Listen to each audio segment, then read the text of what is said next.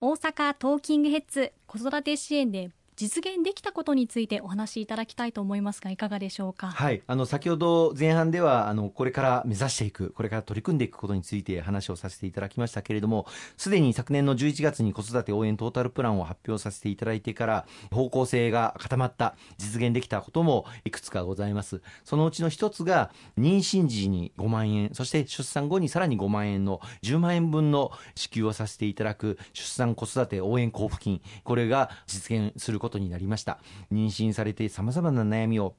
抱えておられるお父さんお母さんに対して寄り添った伴走型の相談支援体制を全国に構築していくそのことと一体的な支援制度として今申し上げた10万円分の経済的負担軽減策を行う、まあ、昨年の4月以降生まれた全てのお子さんを対象にこれを継続して今後も行っていくという方向性をしっかり構築をしていきたいというふうに思っております。もう一つ実現できたことが出産育児一時金の増額になります。今出産育児一時金は出産かかる費用として42万円支給されていますけれどもこれはまあ10年以上前に決められた金額がそのままずっと継続されていました。今都心部この大阪でもやはり出産にかかる費用50万円を超えているといったような調査結果もありますのでぜひとも少なくとも50万円に引き上げるべきだということを公明党として訴えてまいりました。ところ今年の4月から出産育児一時金は42万円から50万円に8万円増額をするということが決定の運びとなりました。ので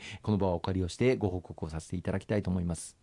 こちらについて大きく報道もされましたしやはり出産にもすごくお金がかかるあと育児用品だったりそういったところにもお金がかかるところではありますからこれは非常に嬉しい声でしたよねそうですね先ほど申し上げました妊娠出産時の計10万円相当の経済的支援策これは各市町村自治体で詳細な制度設計を行っていただくということになっています。それぞれ地域地域の実情に合わせた支援のあり方、まあ、10万円相当の支援ですので現金で支給する場合もあれば10万円相当の子育て支援に必要な用品をお届けをするという自治体もあろうかと思います。それぞれ地域の住民の皆様のニーズを的確にニーズを把握をして各自治体との制度設計に当たらせていただいているということをご承知おきいただければと思います。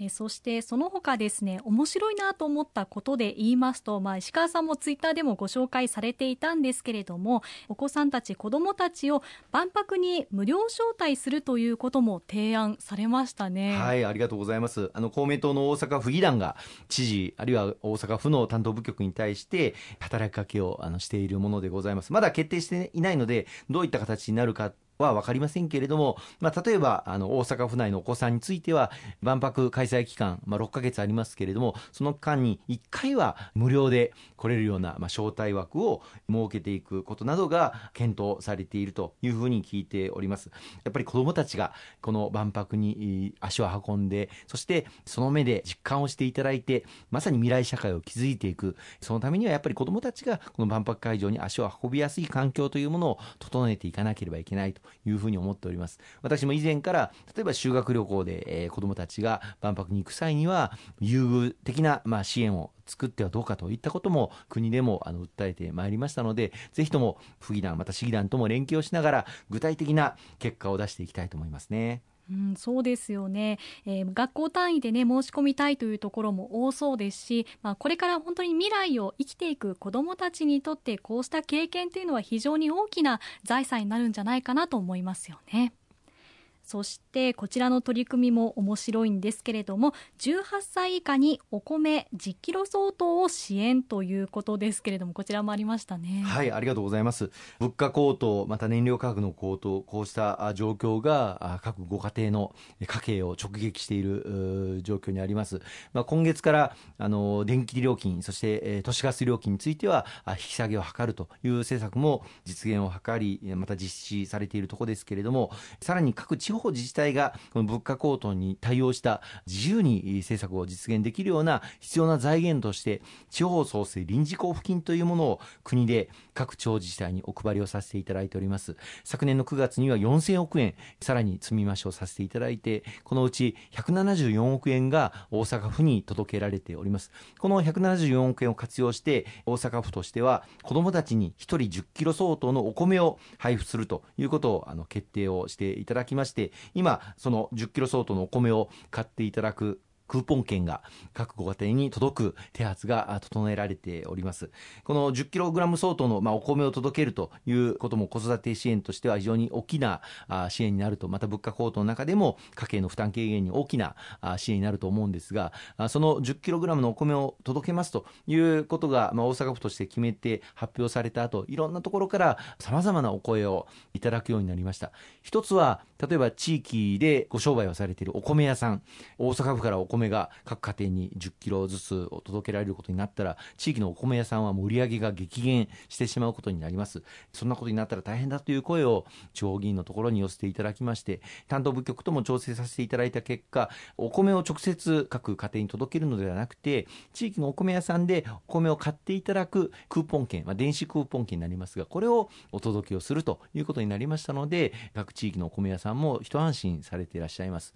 またもう一つお声としてあったのはうちの子供はお米アレルギーなんですというご家庭がございました。そういったお声を受けて担当部局と調整をさせていただいた結果お米を選ぶこともできるしお米以外の食材レトルトの食品なども選ぶことができる選択制にするということが決定の運びとなりましてこうしたお米アレルギーのお子さんをお持ちのご家庭も一安心されていらっしゃいます。こうした小さな声にも寄り添って制度設計今後もお一人お一人の悩みを解決できるように頑張っていきたいと思いますね。そのためにも各地域で活動させていただいております公明党の地方議員の存在地域の皆様に膝詰めで24時間365日まさにかかりつけ医ならぬあのかかりつけ議員として働かせていただいておりますのでぜひあの何かお困りごと悩み事また政治に対してお声を届けたいそんな思いがありましたらそれぞれの地域の公明党の地方議員にお声をかけていただければというふうに思っております。そうですねかかりつけ議員ということで地方行政もできることをしっかりと行っているということなんですね。えー、子育て支援についてお話しいただいていますけれども、えー、最後にもう少しお伝えしておきたいことなどありますでしょうか？はい、今日はあのこの4月に行われます統一地方選挙の重点政策の中で一丁目一番地に掲げさせていただいております子育て支援策を、えー、紹介をさせていただきました。まあ冒頭申し上げました通り、えー、これからの日本の持続可能な社会を構築をしていくこと、あるいは活力ある社会全体の発展を考えたときに子育て支援策を一層充実させていくことは待ったなしだというふうに思っております。ある意味で隠れた安全保障とも言えるようなこの少子化あるいは人口減少これへの対応をしなければ日本の未来を構築することはできないというふうに考えております。我々公明党として地方議員とも連携をしながら地域の子育て世代の方々あるいは地域住民の方々の声を市政府政国政と今後も届け続けながら一つ一つの課題に対応してまいりたいとそのように考えておりますのでどうぞよろしく。お願い申し上げます。わかりました。石川さんありがとうございました。ありがとうございました